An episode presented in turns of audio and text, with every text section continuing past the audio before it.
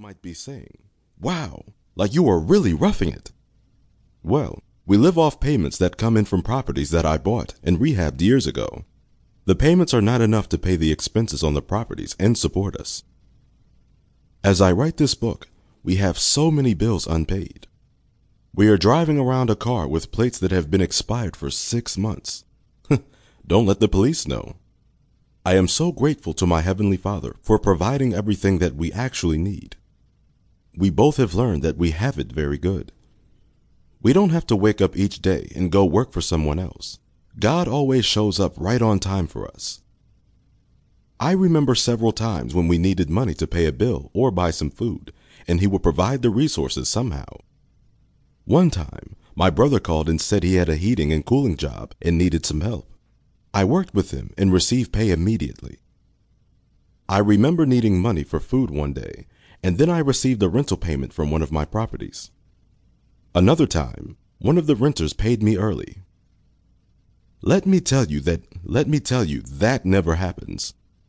God uses all kinds of different ways to get resources to us. In Isaiah chapter 55, verse 8, For my thoughts are not your thoughts, nor are your ways my ways, says the Lord.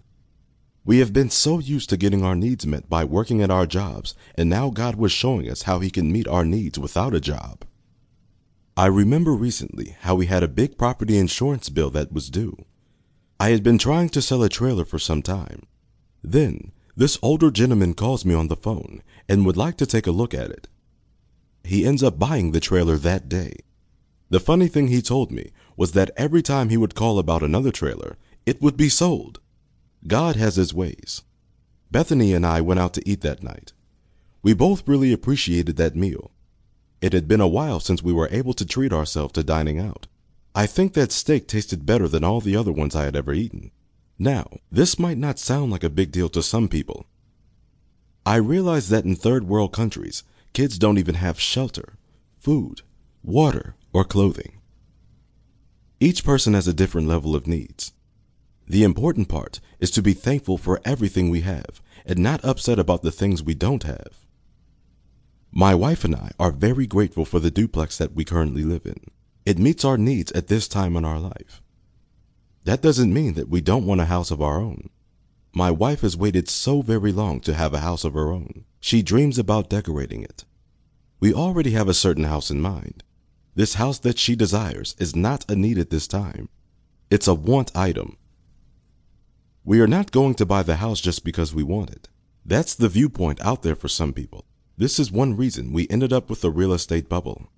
Banks were lending to anyone, and people were buying wants instead of need items. I don't believe there is anything wrong with buying a big home. My wife and I have big plans for our first home. The important lesson that we can all learn is to buy things when it's the right time. The right time is in God's timing, not our own. This can be difficult to understand. We are currently learning to listen to the Holy Spirit and follow His lead. I am using our future home as an example, but this can apply to anything. We currently don't have the income to purchase this dream home. We are trusting in God that He will provide the resources at the right time. God does want to give you the desires of your heart. In Psalms chapter 37, verses 4 through 5, it states, Delight yourself also in the Lord, and he shall give you the desires of your heart. Commit your way to the Lord. Trust also in him, and he shall bring it to pass. The problem we create as humans is trying to help God with our desires. Sometimes we make decisions that are based on our desires and then we want God to bless it. God does not work like that. We have to trust Him and let Him do the work. After all, He did create the world in one week. Anything else He does is no problem for Him at all. My main point to this first chapter is to first understand that each and every one of us has different needs.